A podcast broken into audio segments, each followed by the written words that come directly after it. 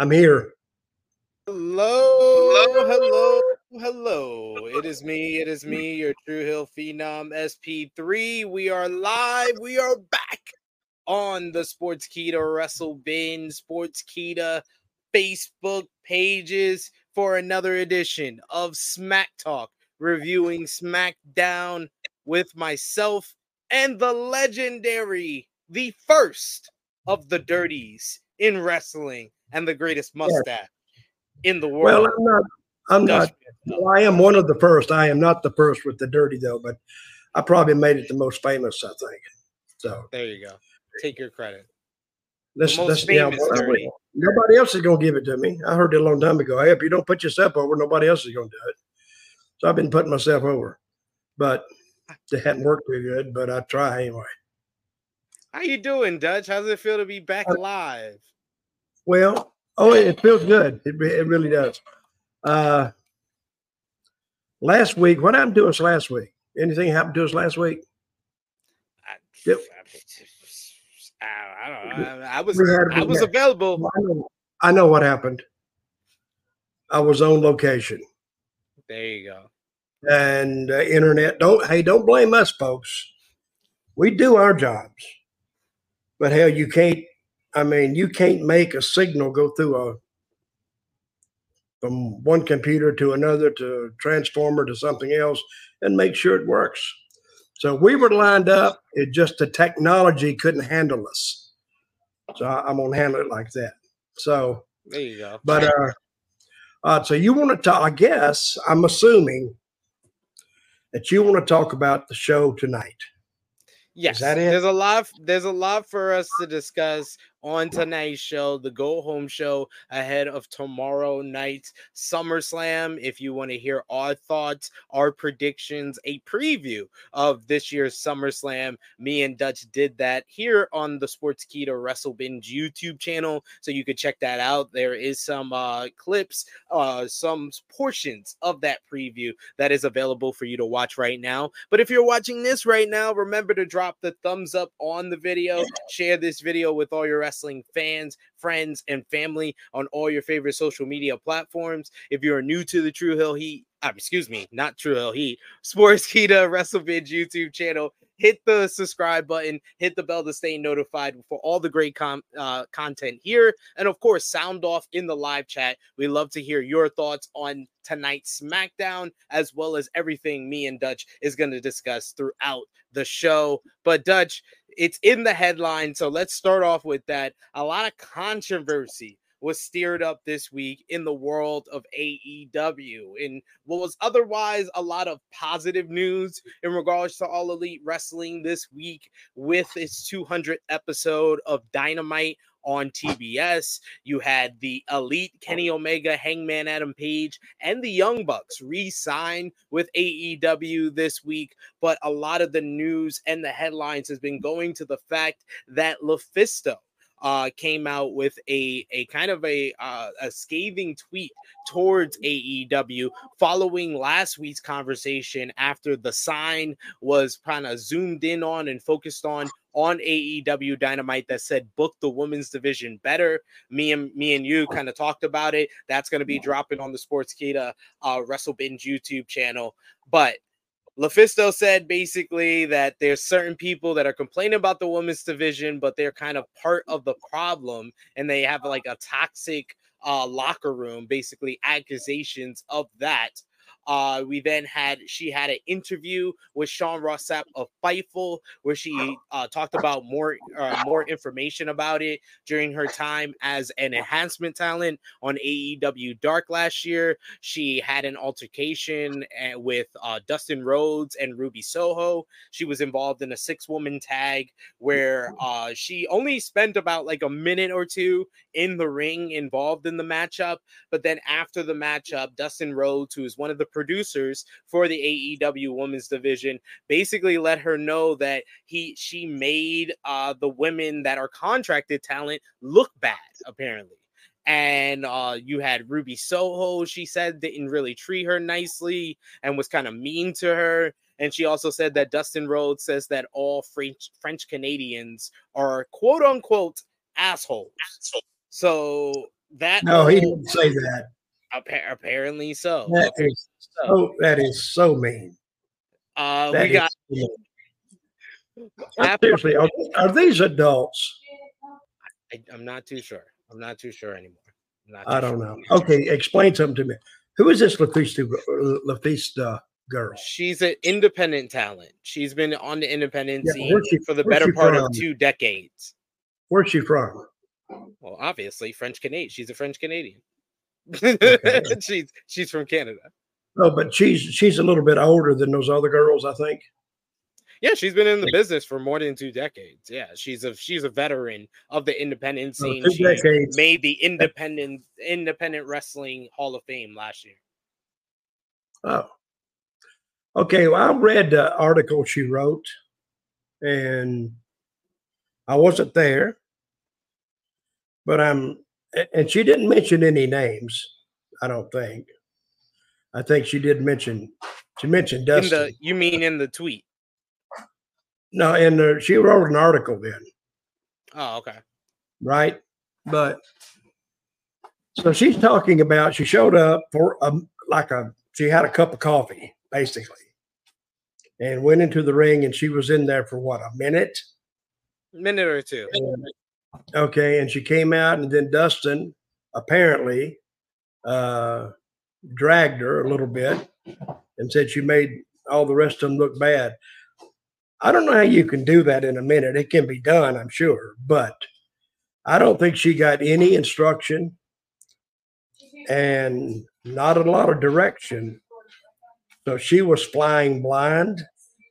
So I'm not going to blame her, nor am I going to blame the AEW backstage personnel because I think my personal opinion, my personal opinion is that the AEW backstage is a mess.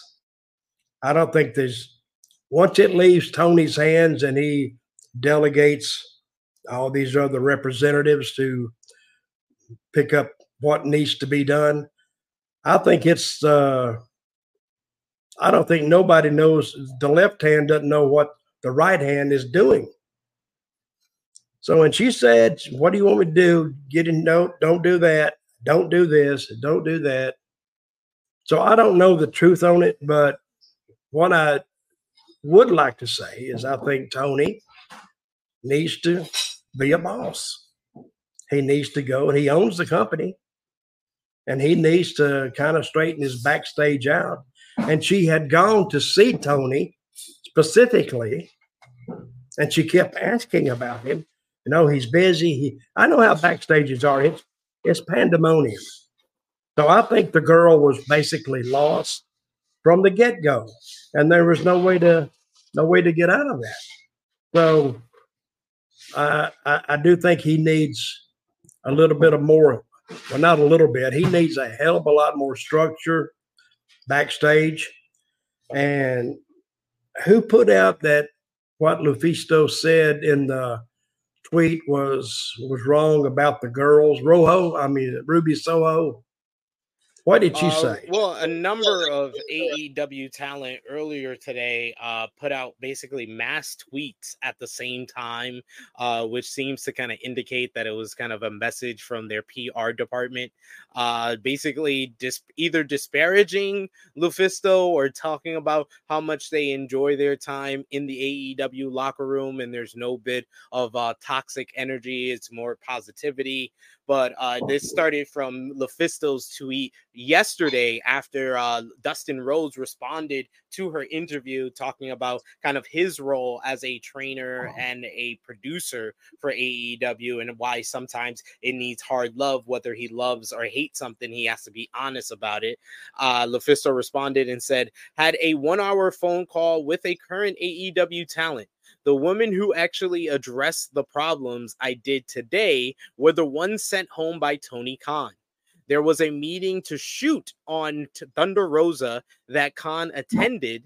Before leaving, he reminded them that their segments were the lowest.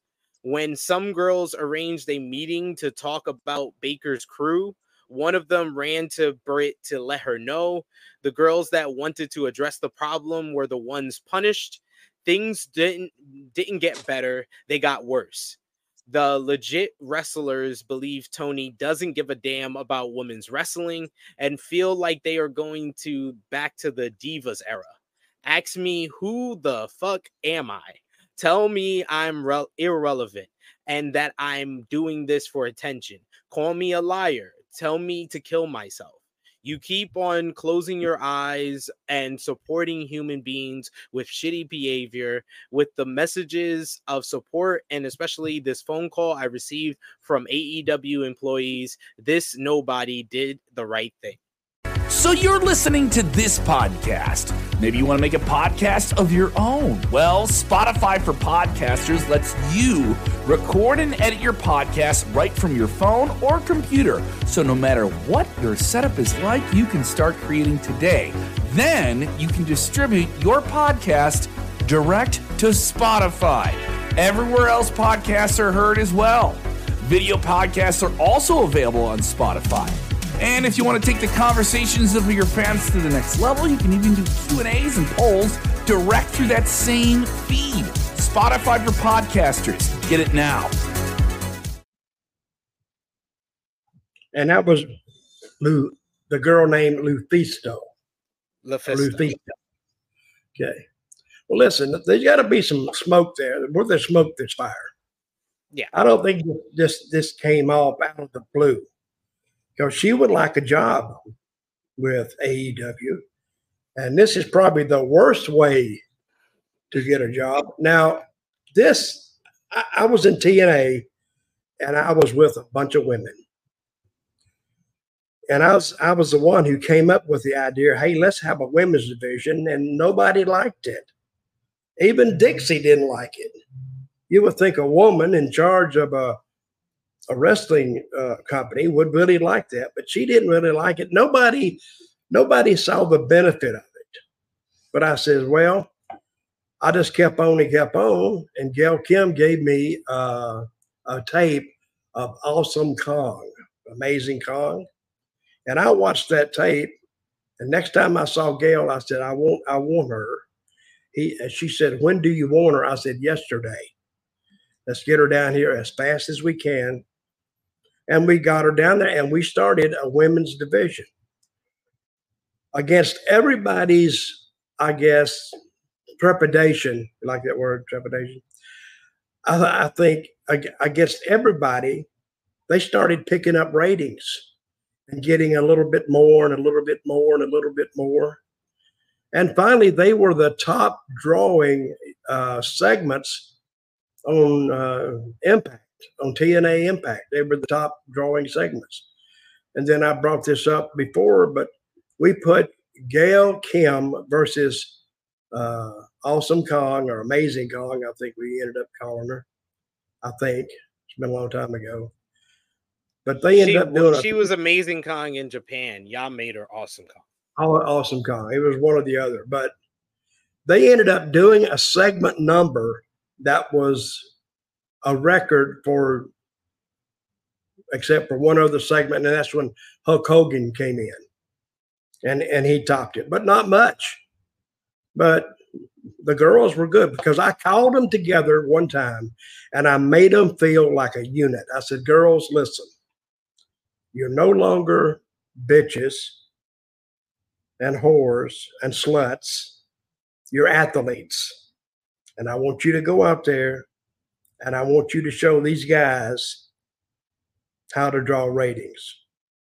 And that seemed to bring them together as a unit. And, you know, when you get a bunch of women together, and I've seen this in WWE too, you do have your prima donnas.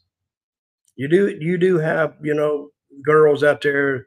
Oh no, I don't want to do this. Uh, but while I was there in TNA, we didn't have that. They all pulled together, and I've never seen this before. They all pulled together to, to support each other. So, and they did that, and it was it was very successful. I enjoyed my time there working with Gail and working with Awesome Kong and all of them because I don't I don't think we had that nitpicking back and forth. Oh, stay away from here. You probably had it. I just didn't hear it. But what I'm what I'm seeing here in AEW uh, is they have these little different little groups, and the little groups cling together and kind of support each other. If you have one girl come in, like uh, Lou, Lou what's her name? Lou Finster, what's her name? LuFisto. Okay, LuFisto. well, she came in, and you know, if one girl didn't like him, then another girl didn't like her, another girl didn't like her. I mean, I don't think she had a chance anyway, if that's the way it's going to be. Yeah. So, yeah, I and this is, this is I don't know the girl. We would be wrong to not tell you know both sides of the story, and that uh, when you know the disparaging remarks from AEW talent, it was a lot of AEW talent that had experience with LuFisto on the independent scene so she didn't have the best reputation going in. So I don't know if, you know, seeing her kind of reminded people of their past with her, and that's why they kind of worked to get her out of there. But she responded to all the AEW tweets that we saw earlier today, and she said, Good that everybody at at AEW uh, got the memo to write as much shit on me as possible so I can be uh, I can be seen as a waste of a human being, not worth living. Even people who never had a single conversation with me even better to see people I never did anything wrong being so desperate to get a job, jumping on the bandwagon. Soon I'll see you hip uh, hypocrites be part of Be a Star and Mental Health Matters advertisements, acting like you care. Enjoy your paychecks and keep on stabbing each other in the back, pretending this is normal. I can only hope that your hate towards me will get you to finally fucking work together for the best of women's wrestling now that problems have been called out. So many are miserable, uh, frustrated, and will whisper their anger, but never will stand and speak up.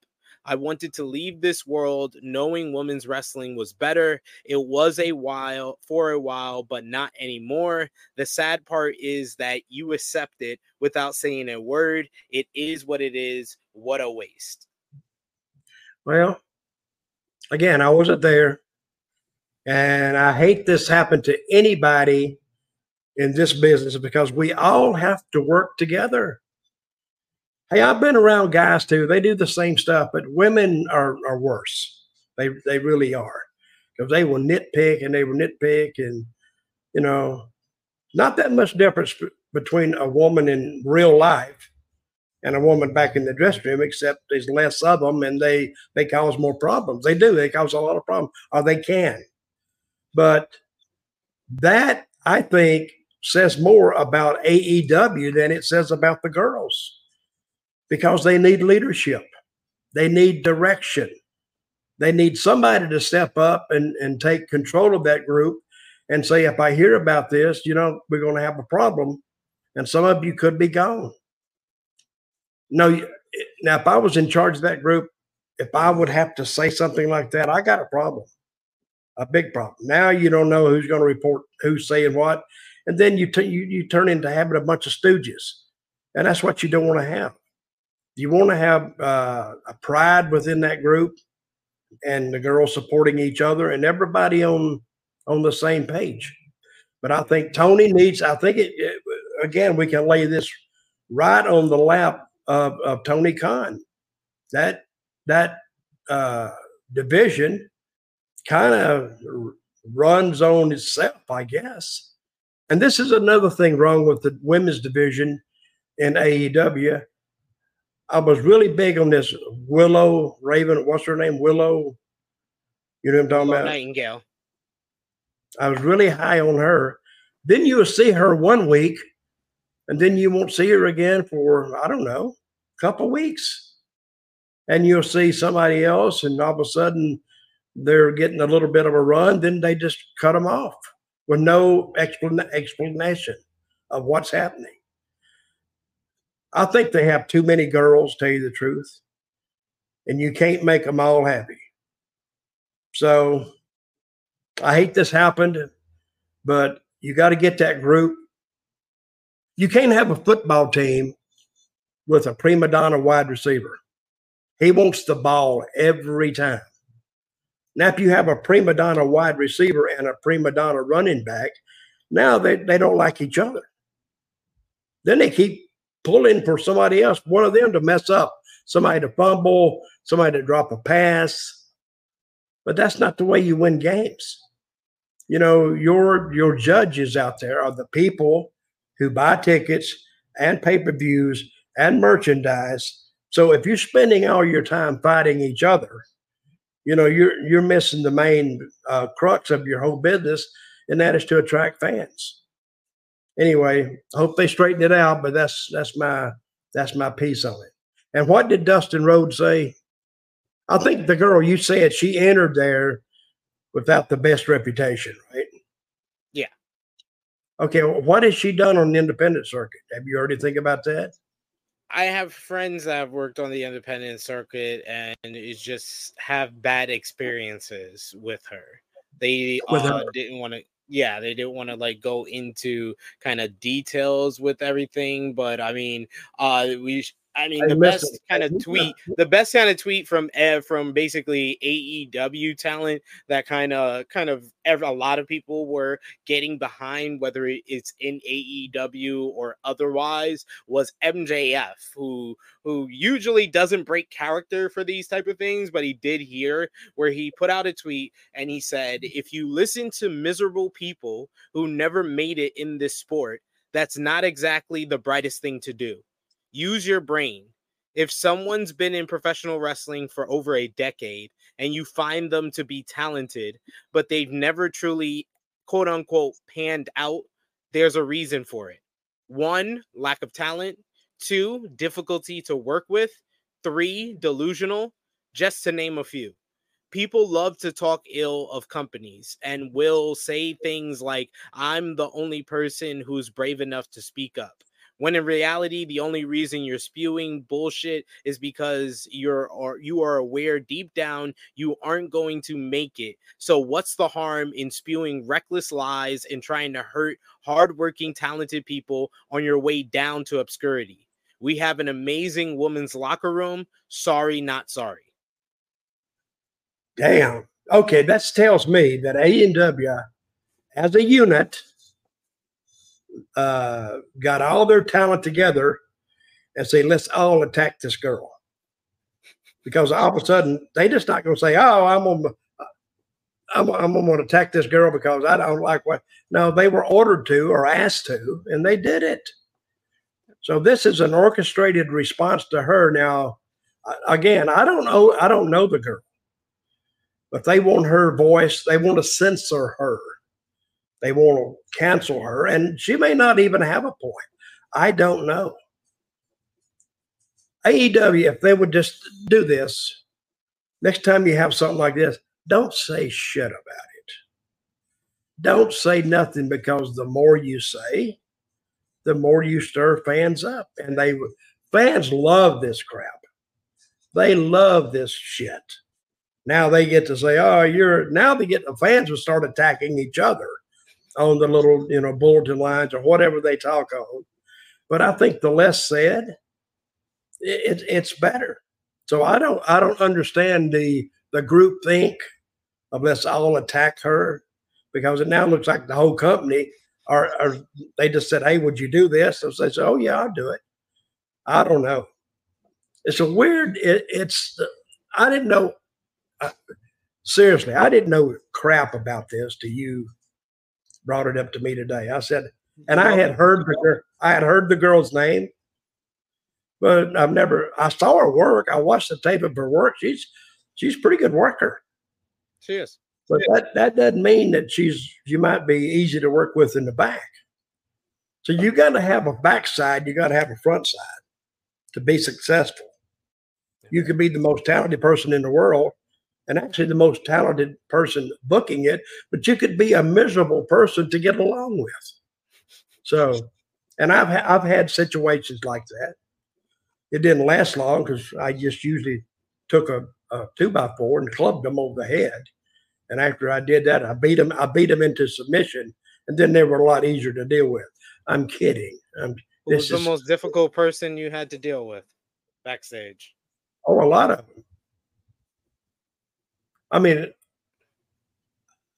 most difficult person I ever had w- was just like just a one match guy. Hmm. And usually those were the bodybuilders that got in and oh yeah, got this body, man. Uh, Hulk Hogan is my favorite. Whoa, yay! After about three, four minutes, they have blown sky high. They're beating the crap out of you. And you think they're going to die. Then you hope they die. Then you want to die before. when none of that happened, you said, please take me out of this.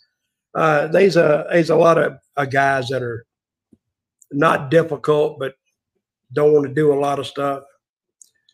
Early in my career, this guy, I, he, was going to go over and he, he, says, and I said, "Why don't you just took a small package?" Oh no, man, I, I got to get my, I got to get my comeback in. I said, "Well, hell, you just made a comeback." Oh, that's not my comeback. I got to do this and this and this and this. I said, Well, hell, I should beat you then. By God, after you do all that, you should be tired. I should just be, you know, take take take you out. But he didn't want to do it, but he did do it because I said, That's what I'm doing. That's what the booker told us to do. So that's what I'm fucking doing. So you either do it or not. And if we change the finish, you're going to be the one explaining to him that you did it, not me. So he, he went and did it. And he was a miserable bastard. He was the guy that, listen, Jerry Lawler, he was in Memphis.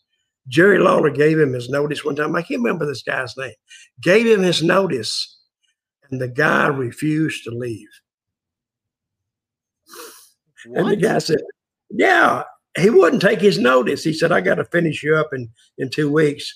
And the guy says, well, I'm not leaving. And Lawler had never heard, I've never heard of it either. Lawler says, Well, yeah, I'm finishing you up. I'm not, I'm not leaving. And Lawler, he was, I, I think this is one of his early years of booking. He said, Well, you you, you gotta leave. I'm I'm finishing you up. He said, Well, I'm not going.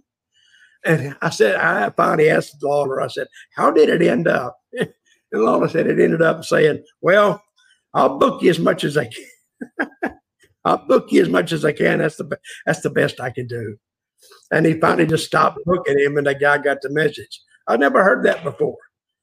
Like a guy, like you're on a job, the guy says, "Well, this is your last day." Well, I'm not leaving.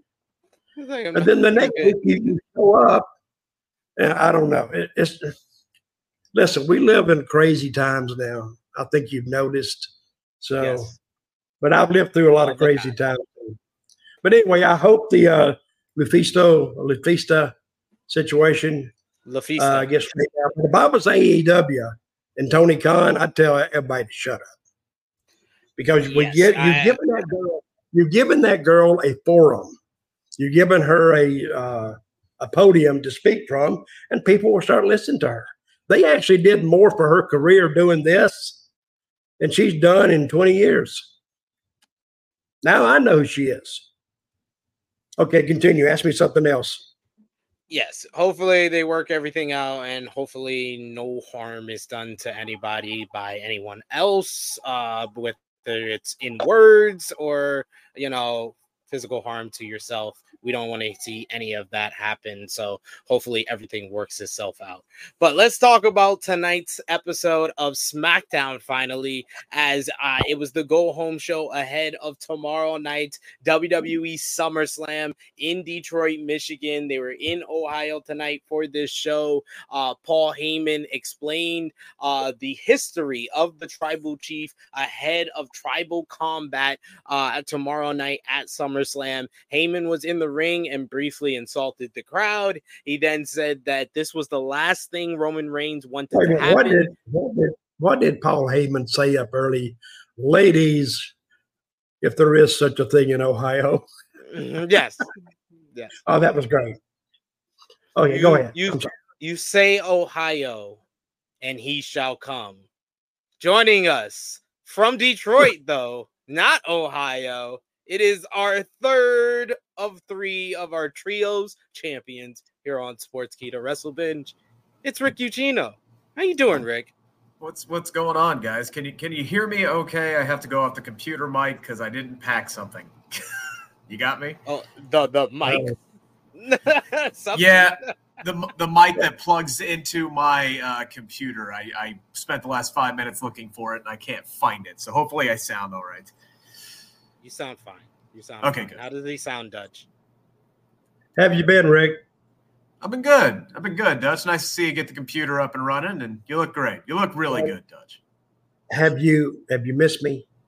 Of course. In small. Me and Sid missed you so bad. Actually, last week we we broke down in tears at one point.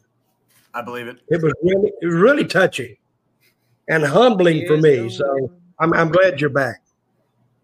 It was like tears I, gonna run, and I'm wondering why. Got out of bed at all. I, I am happy to be here with you guys. How, how, how's the show been so far?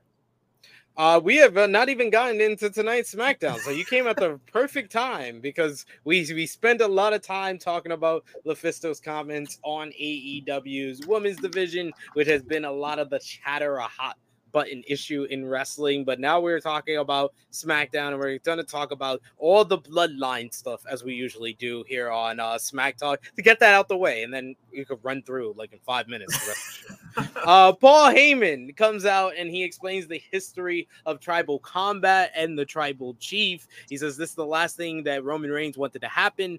Heyman talks to the told the fans to blame Jey Uso for most likely never seeing Jimmy Uso ever again. What happens to Jey Uso tomorrow won't be anyone else's fault but uh, Roman Reigns, as there will be no remorse, regret, or plea for uh, benediction and uh, Heyman through to a history video package of the tribal of the tribal kind of lay and the ceremonial lay and uh, the, the it's called the U the Ula Fala uh, and we see comments from the Wild Samoans, Afa and Sika, as well as Rikishi. And Heyman said the only rule in the tribal combat it will be that there will be a winner.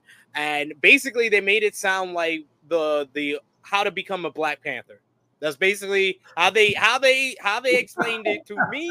How I interpret it is how you become the Black Panther. You fight, no no rules. You fight with the weapons. You don't have any powers you you fight and you become the Black Panther you win. That's basically tribal chief. That's basically how I how I explained it in my head. But back to Heyman in the ring, who said uh Reigns is the undisputed universal champion and everyone's tribal chief for almost three years, something Jey Uso will never be.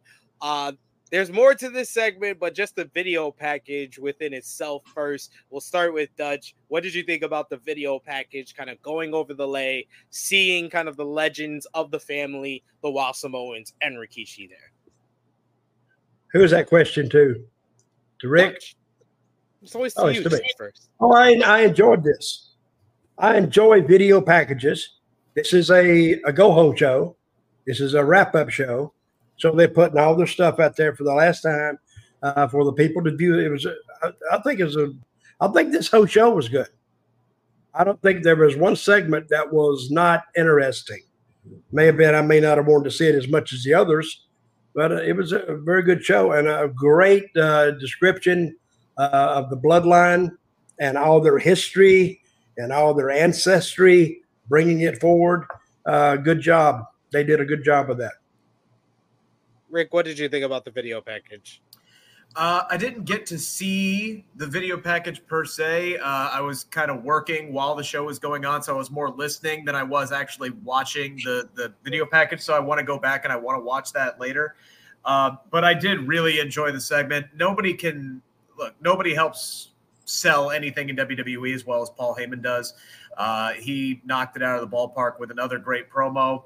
Uh, I loved uh, Jey getting involved in this as well, and you know this was this was a really strong go home segment heading into Tribal Combat and SP3. If you really want your mind blown, um, just realize that Black Panther is really just the Lion King, which is really just Hamlet. So, uh, just throwing all that out there for you. no, yeah, Mustafa didn't have to fight Scar to become the king we we literally did not have to watch that process. Like so it's not the same thing. It's not the same thing. You see Simba the connection in, in, Black in Black Panther.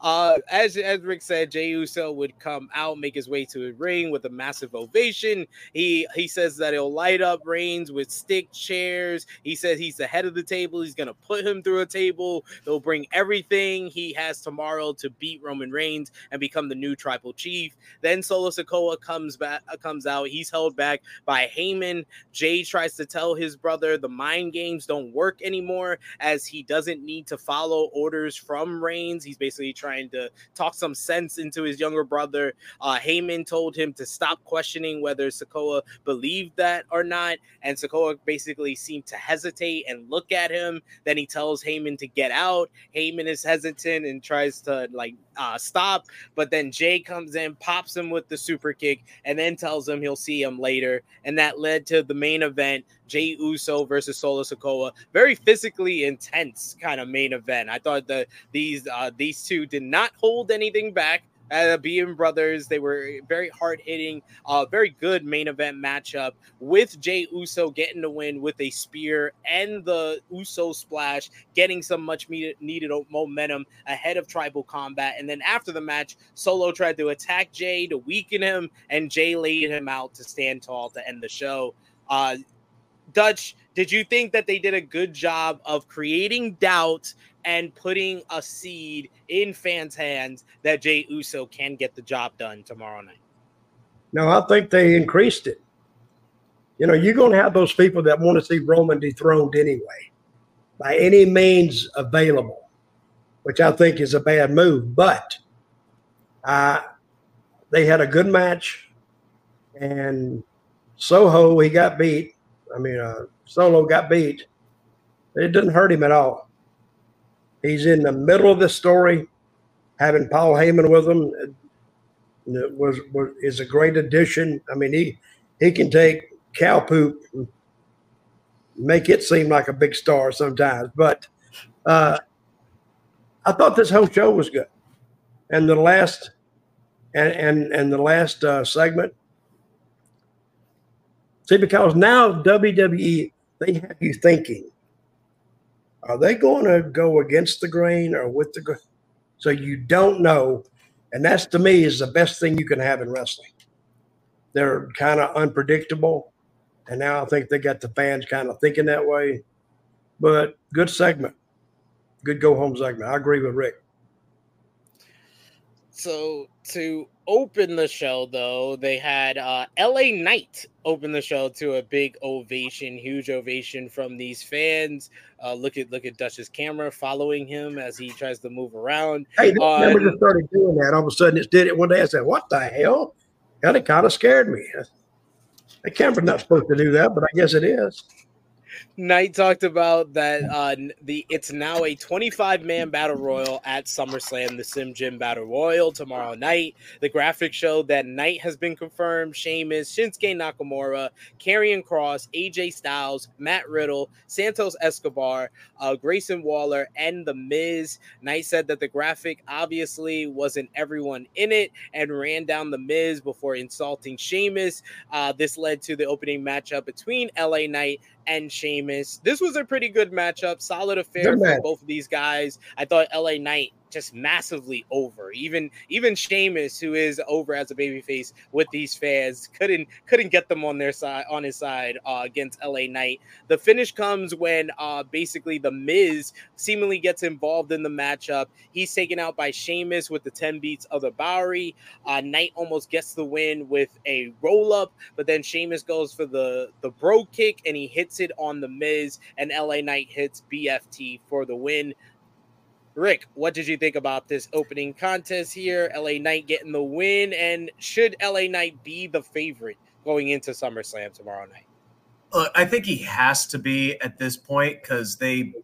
You, the, the the biggest clue was Michael Cole on commentary, right? It, it, it's it's now canon. Like everybody's complaints about LA Knight the last few months, myself and everybody else on this panel included, is yeah, he's massively over, but if he doesn't start winning sooner rather than later, how much longer is that going to last? The guy's been a miracle worker to get as over as he is at this point without winning a damn thing and having months of bad booking. And now all of a sudden, Michael Cole's like, Now he's got to start winning matches, which to me tells me he's going to start winning matches. And he's he won tonight. Yeah, there was some BS involved, but they're trying to build a battle royal tomorrow. And yeah, 100% he should be. And he should be with with WWE signing this this largest ever uh, partnership with Slim Jim and them getting a ton of money. LA Knight is the perfect, perfect spokesman to, to take over that Macho Man Randy Savage role. He per, he's 1980s wrestling personified. Snap into a Slim Jim. Yeah, like that needs to be the thing moving forward. It's LA Knight. Yes, go. There's his big push. Slim Jim is LA Knight's big push. There you go. Do you agree, Dutch? I agree. Hey, when you have a big corporate sponsor on your side, that kind of guarantees they're going to do something with you because they got some money backing them up and they're going to listen. But he is over big time. He came not out of nowhere. I knew he had talent. Everybody knew he had talent. But they've adopted him. The fans have adopted adopted him as their own. And they're telling WWE, you're going to listen to us. You have to listen to us. And they're saying, you got to push this guy. We want to see him. We're going to respond to him. Now, WWE, since they're no uh, longer living in a hearing impaired vacuum, they hear that. Apparently, Slim Jim heard it. So now he's he's got everything on his side now. So, and he can live up to it, and he's going to be a massive star. A lot more. Remember, guys, when he came out with the maximum male models. Uh-huh. I said, oh, oh my God, I keep bringing this up. Dead on arrival. They were dead before arrival. They didn't have to wait till they got there. They were already dead.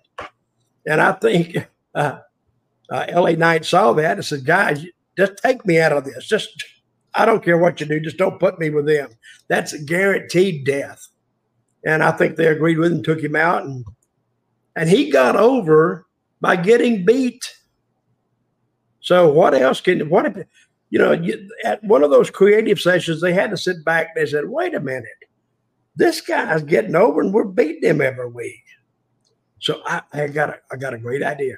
What if we did something with him? Oh yeah, that's a great idea. Let, let's try it. And they did. And now look look what a hot commodity they have on their hands.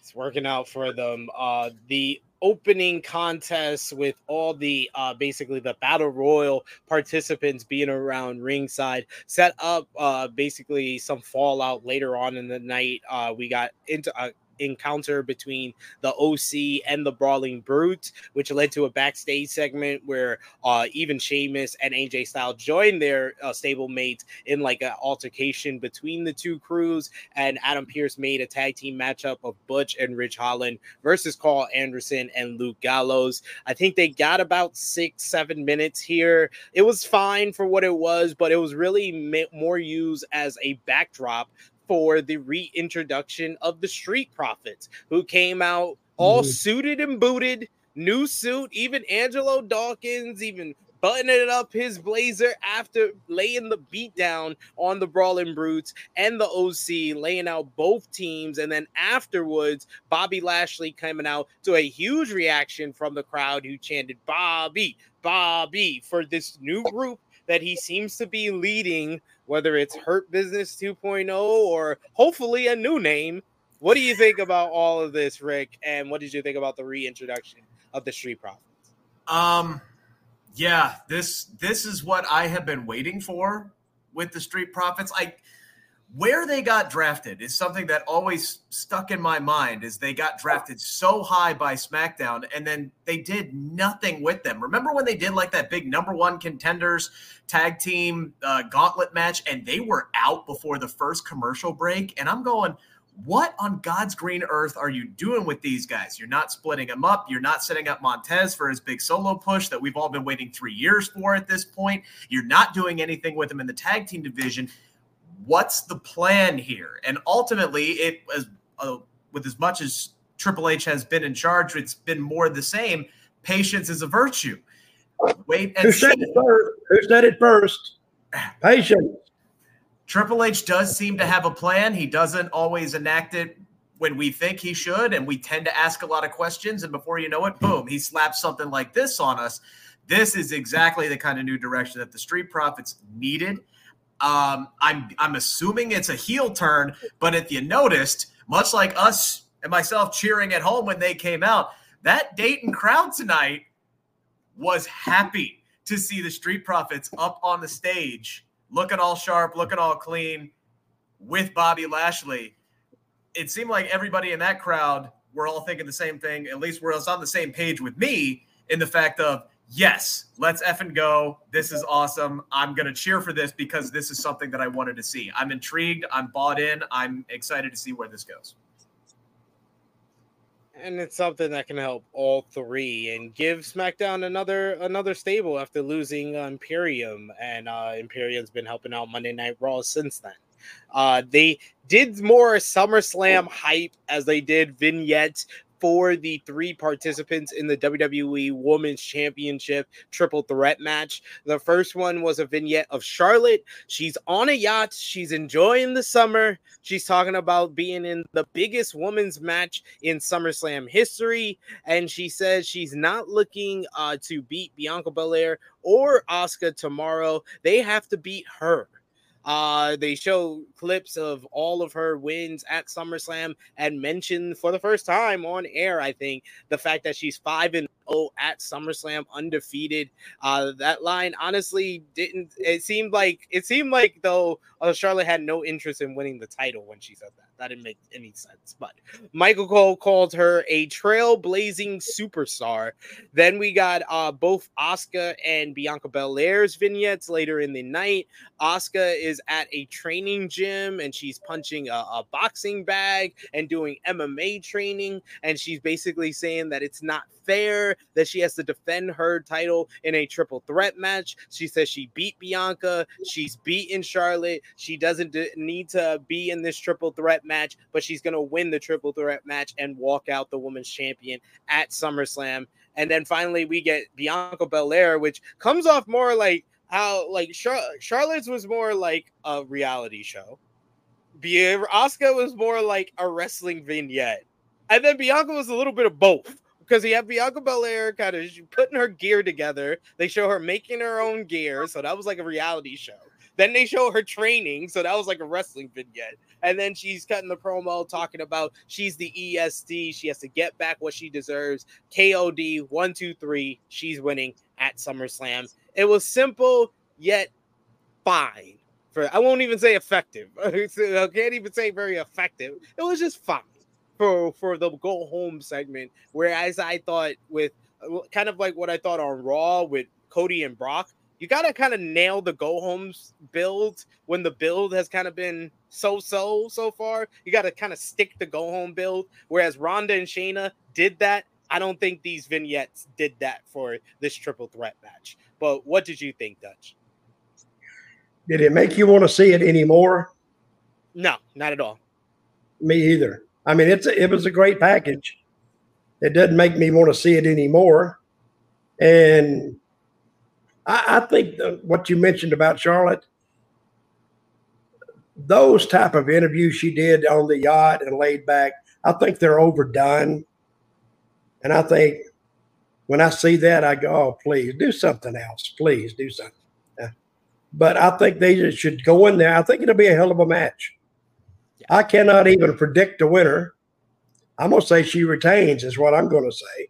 I don't see any reason why she wouldn't, because now she's got two guys, girls chasing her, but they got to take care of each other, and that takes time. Remember, the new the, the new byline in WWE right now is patience. Eventually, you just keep studying something, and you will come up. I would say 75% of the time with a winning formula. Just take your time. Don't push it too soon. But it didn't make me want to see the match any more than I already want to see it. I think it's going to be a great match anyway, but didn't enhance my my intrigue about going into it. Rick, who you got tomorrow? Asuka, Charlotte, or Bianca?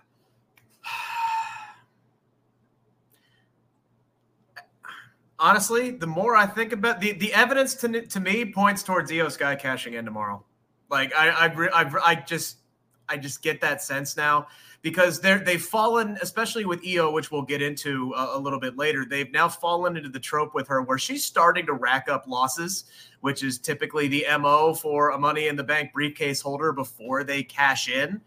And I, I, so much of this build has been centered around Bianca and Charlotte that Asuka and the title seem like the big third wheel in this. So to me, this feels like this. This didn't feel like go home vignettes tonight. I agree with you at SP3. I thought individually they were all three great in their own way, and I actually really liked Charlotte's because it kind of gave me this sense of like after Rocky had won the title and he had like 10 or 12 title defenses, right? And like he's he's got all the confidence in the world and he's focused on all these other things. She's out there on a yacht. She ain't sweating anything. She's like, I'm 5 and 0 at SummerSlam. I'm a 14 time world champion. This is going to be a walk in the park. She's definitely going to be a walk in the park. She's Apollo after de- retaining his title against Rocky in the first movie. Fair enough. Fair enough. That's good point. There's something along the line. Uh, there was a correlation in there somewhere, but that that's the vibe that I got from it. And she, I feel like tomorrow she's going to walk away really, really pissed off, and it's going to be her and Bianca moving forward, and then it's going to be Iyo. Whether she successfully cashes in or not, it's going to be Iyo and Asuka moving forward. So I think Iyo is going to play a major part uh, in this matchup tomorrow night. Honestly, the only thing that this vignettes made me change is maybe my pick because them acknowledging that uh, Charlotte is five and zero oh at SummerSlam is not good if you don't want to see Charlotte Flair win tomorrow night. Um, we get a recap of Santos Escobar earning his U.S. title shot last week, uh, along with the moment Rey Mysterio got injured on the dive. Michael Cole said uh, Mysterio is considered day to day and suffered severe whiplash. Uh, Kayla Braxton is backstage with Austin Theory, who questions how Escobar won last week when the match was stopped. Theory hopes Mysterio is watching next week, so he's dedicating his win against Santos to him. And tonight, Theory will crush the dreams of uh, Cameron Grimes after experiencing Austin Theory live. Although I did like the line of uh, dedicating the win to uh, Rey Mysterio. It's just something so bland about what everything Austin. Th- I feel like I feel like these are promos written out of the early 2000s by Austin Theory. Hmm. Am I the only one? I don't know. It just feels like that. Oh, it just feels like I'm watching. Who, who did, did you say? You know, something we didn't bring up was the botch by LA Knight. Remember when he went up on the ropes and he came down? Oh yeah, that was a bad botch. Tried to go back up botch. again, and then they got all messed up. And I thought uh Sheamus had like torn his knee out because it got trapped in that. I don't know. They're lucky those guys must be living right up there or something. I mean, they dodged injuries, but but that was that was the yeah. botch of the night. But uh, the whole match fell off. It felt like it fell off the rails at that point too when that happened. It did. Well, when you he went up and he lost his balance and tried to get up there again. So, but they recovered from it, and that's what you have to do in wrestling. Not everything can go according to plan. You better be ready to adjust on a moment's notice, and they did. So I'm glad they did that. Uh, what are we talking about now? so, I don't know what you were going from there, but uh, yeah. Oh, I don't know. It was Austin Theory then uh, came out and he faced uh, Cameron Grimes. Early on, Santos Escobar came out because during the opening matchup, Theory blasted uh, Escobar, blindsided him on the outside. So Escobar came out looking for a little bit of revenge. This distracted Theory enough for Cameron Grimes to hit the cave in and almost beat the U.S. champion great in shot. seconds. But uh, Theory got his foot on the rope. I thought that was a great near fall and opening to the matchup. But then the matchup was basically non-existent after that. It was basically Cameron Grimes dominating, and then Austin Theory hit two moves and won. Yep. Went like five and a half minutes. It was it was fine. This is I, a lot of, a lot of the wrestling on the show. My description of it was it was fine. It was fine. Yeah. It was there. SP3 to your point, since he lost since he beat John Cena at WrestleMania, it something just seems off about Austin Theory, and I can't I can't I pinpoint it. I can't pinpoint it. Like there needs to be a change. There needs to be. He. It's just been like status quo after. He just seems like a guy. He just seems like a guy anymore. He's the, he's they used him more to enhance Pretty Deadly ahead of uh, Kit Wilson's injury um, than anything. He hasn't had a title defense on a premium live event since he beat John Cena. It's almost like Cena's promo has become a self fulfilling prophecy to steal one of your lines uh, and made Cena's promo against him seem worse and worse by the day. And I still don't understand why he decided to do it. Um, it, it feels like Santos Escobar needs to win next weekend. Like there needs to be a change. There needs to be an upgrade in that United States title picture. Santos can get a big boost by doing that. Um, if it's not going to be LA Knight down the road, but I think Santos winning that would be great for him to continue his progression, and it would give Austin Theory a new direction to go. Like he's still very, very talented. Just whatever they're doing with him right now, it's it's not working, and I can't pinpoint what it is exactly. I'm agreeing with you. He's missing the mark somewhere. He's not landing. And I, I can't quite pinpoint it either. There's just something missing, and they're going to start looking for it. So let's hope they find it. And they gave him a, a little bit of a change. What, five, six weeks ago? He came out and changed his appearance and his his outlook. But I think well, they, they, what he's got, he's, He's, been almost, changing his gimmick since he failed the cash in last year, basically. Yeah, well, like, well, he's sitting there in the car, and, and, it's idling, and he's not he's not racing the engine. He's not doing. He's just sitting there. So we'll see what they do. That's up to them. I don't know what to do with it. I mean, he's, maybe uh, maybe they're doing it on purpose because it feels like for the last two years, pretty much since he got up to the main roster, he's been so heavily featured. Maybe they just decided let's let's put him in cruise control for a little bit and and give some other folks some time to shine. Maybe that was done on purpose. And by comparison, it just feels like he doesn't feel as big of a deal because he has been so heavily featured leading up to WrestleMania to where even the slightest bit of a drop off is is gonna, you know, have that kind of effect. That's and a damn good be, answer. It's gonna, it's going to be noticeable because of that as well. so someone who who's really been getting the TV time that Austin Theory used to get is Grayson Waller, and yeah. he had another edition of the Grayson Waller effect with uh, special guest Damage Controls, Bayley, and Miss Money in the Bank Iyo Sky.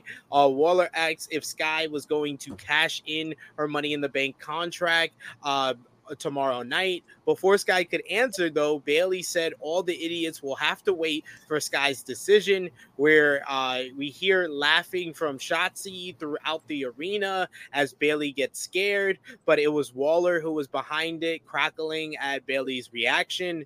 Bayley says she's not scared, but then Shotzi's music hits, and then Bayley uh, says, "Ha ha ha!" She doesn't fall for it, but Waller says he's not behind it. We see someone come out on a tank and uh, Bayley basically tells Iyo to go, uh, you go run up on them. She runs up, but then she realizes that something's different, and then Shotzi appears from behind Bayley. She attacks her, and she's got a fanny pack with clippers in it, and she's uh, trying to cut Bayley's he- uh, hair. She runs after Bayley Iyo is in the ring, and then uh, in disguise as Shotzi was Zelina Vega, setting up our next matchup. Is Zelina versus Iyo. Zelina scored a victory over Iyo in the lead up to Money in the Bank, and then this time she scored another win over Miss Money in the Bank after Iyo looked like she was dominating, went for over the moonsault, but then uh, Shotzi and Bayley came fighting out by the entranceway.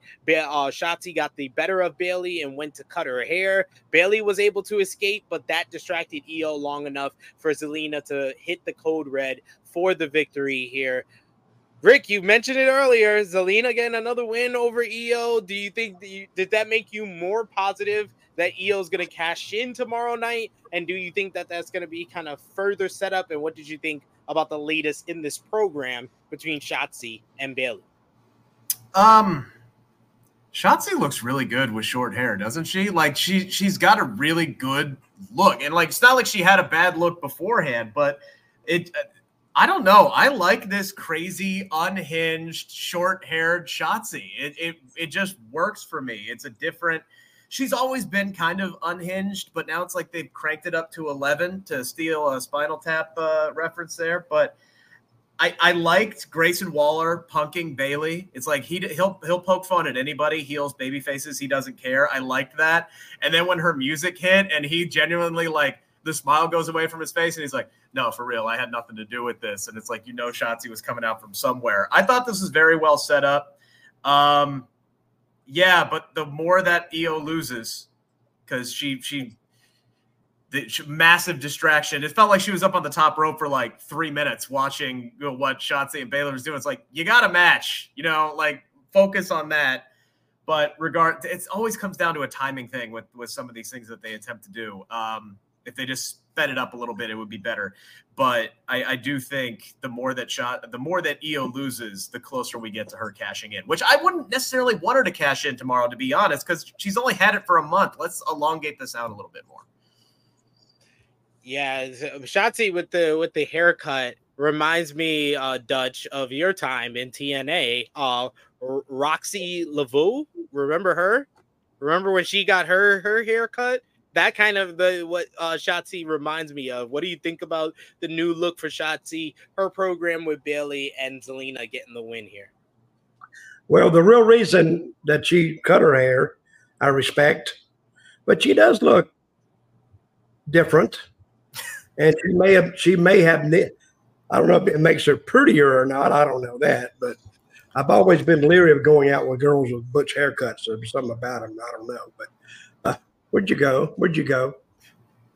He's up to something. I'm here. Uh, I'm here. But this is what I'm going to say. I have no idea what they're going to do tomorrow, and that's good. Oh, are we are we back on? Uh, and again, that's, that's why we watch wrestling. I want to see. I want to see how they produce it and how they carry it out. So I'm going to watch that just like a fan because I don't think she should cash it in. I don't. I think let it. I'm with Rick there.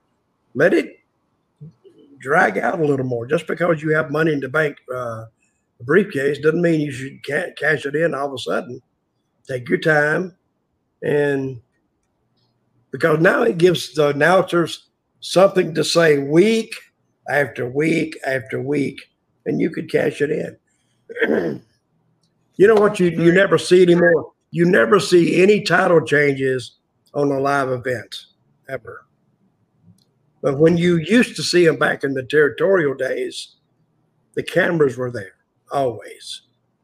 So you could actually do a hell of a title change in a big live event arena and then play it back on Raw or SmackDown. And it is something different. See, we uh, I think the title change is now reserved for the pay per views, basically, and it's okay. You still get the same result, but I think they should change it up once a year, maybe. So it's almost like anything can happen, and I think WWE almost has people in that state of mind now that you don't know what's going to happen. Very true. But we shall see what's going to go down tomorrow night, Detroit, Michigan, Ford Field. Rick Ucchino will be there for WWE SummerSlam 2023. Like I said earlier, me and Dutch previewed and gave our predictions for the entire card. The entire card, all eight matches. You can check that out. Sportskeeda Wrestle Binge right now. Check that out after we're done here. Rick, we thank you for being on location and joining us. Let the people know where they can follow you on social media what you got going on across the spectrum, even though they're going to be missing you on the collision review over on Fightful tomorrow. Yeah, uh, well, actually, that that collision review got moved to Sunday, so they're going to do a there Sunday recap because you know uh, Survivors or SummerSlam's going on tomorrow night. But I'm still not going to be on it because I'll be driving back to Cincinnati. Uh, regardless, uh, yes. So today was a very very busy day. Uh, went to the uh, SummerSlam press junket and talked to a number of superstars, including Shayna Baszler. I'll have an article and uh, a video dropping with her tomorrow. Uh, spoke to Cody Rhodes uh, earlier as well. That is already out right now. One Stop Shop is is on Twitter at Rick Ucchino, spelled just like you see it right there. Right now, you can check out uh, what I talked to Cody Rhodes about today, and then uh, my conversation with Shayna Baszler will drop tomorrow morning. Dutch, you're always a busy man. You got your podcast, and you're going to be on one of the best podcasts in the world tomorrow. I hear. That's what they say. What's the name of that podcast? Can you say it? True. It's only True Hill Heat. It's only in my t- my, my my my literal freaking uh, oh, tag right Yes, I'm gonna, True Hill Heat. I'm gonna be, yes, I'm going to be there with you. What time does it start? Eleven. 11.05 a.m. Eastern time. What time does SummerSlam start? 8 o'clock. 8 p.m. 8 p.m. Okay. So we'll be done way yeah, before. I'm gonna, be, I'm gonna be I'm gonna be on there with you, Sid. We can talk about Rick. You're a, one of my favorite subjects, Rick. To tell you the truth, and uh, people can find me Dirty Dutch Mantell with two L's at gmail.com and uh, at uh, Dirty D Mantell on X you know, they changed Twitter. Now it's X for whatever reason. I don't know. You know, so, it, you know what's weird about that? Like you used to ask people, "Hey, are you on Twitter? Hey, are you on Twitter?" Are we supposed to say, "Hey, are you on X now?" Because that means something completely yeah. different. Yeah, yeah. Say it. Say it. say it. You on X? You on X? Because you're supposed to say you on E. It's not E. It's not X. It hasn't been X for a while now we replacing X with Twitter.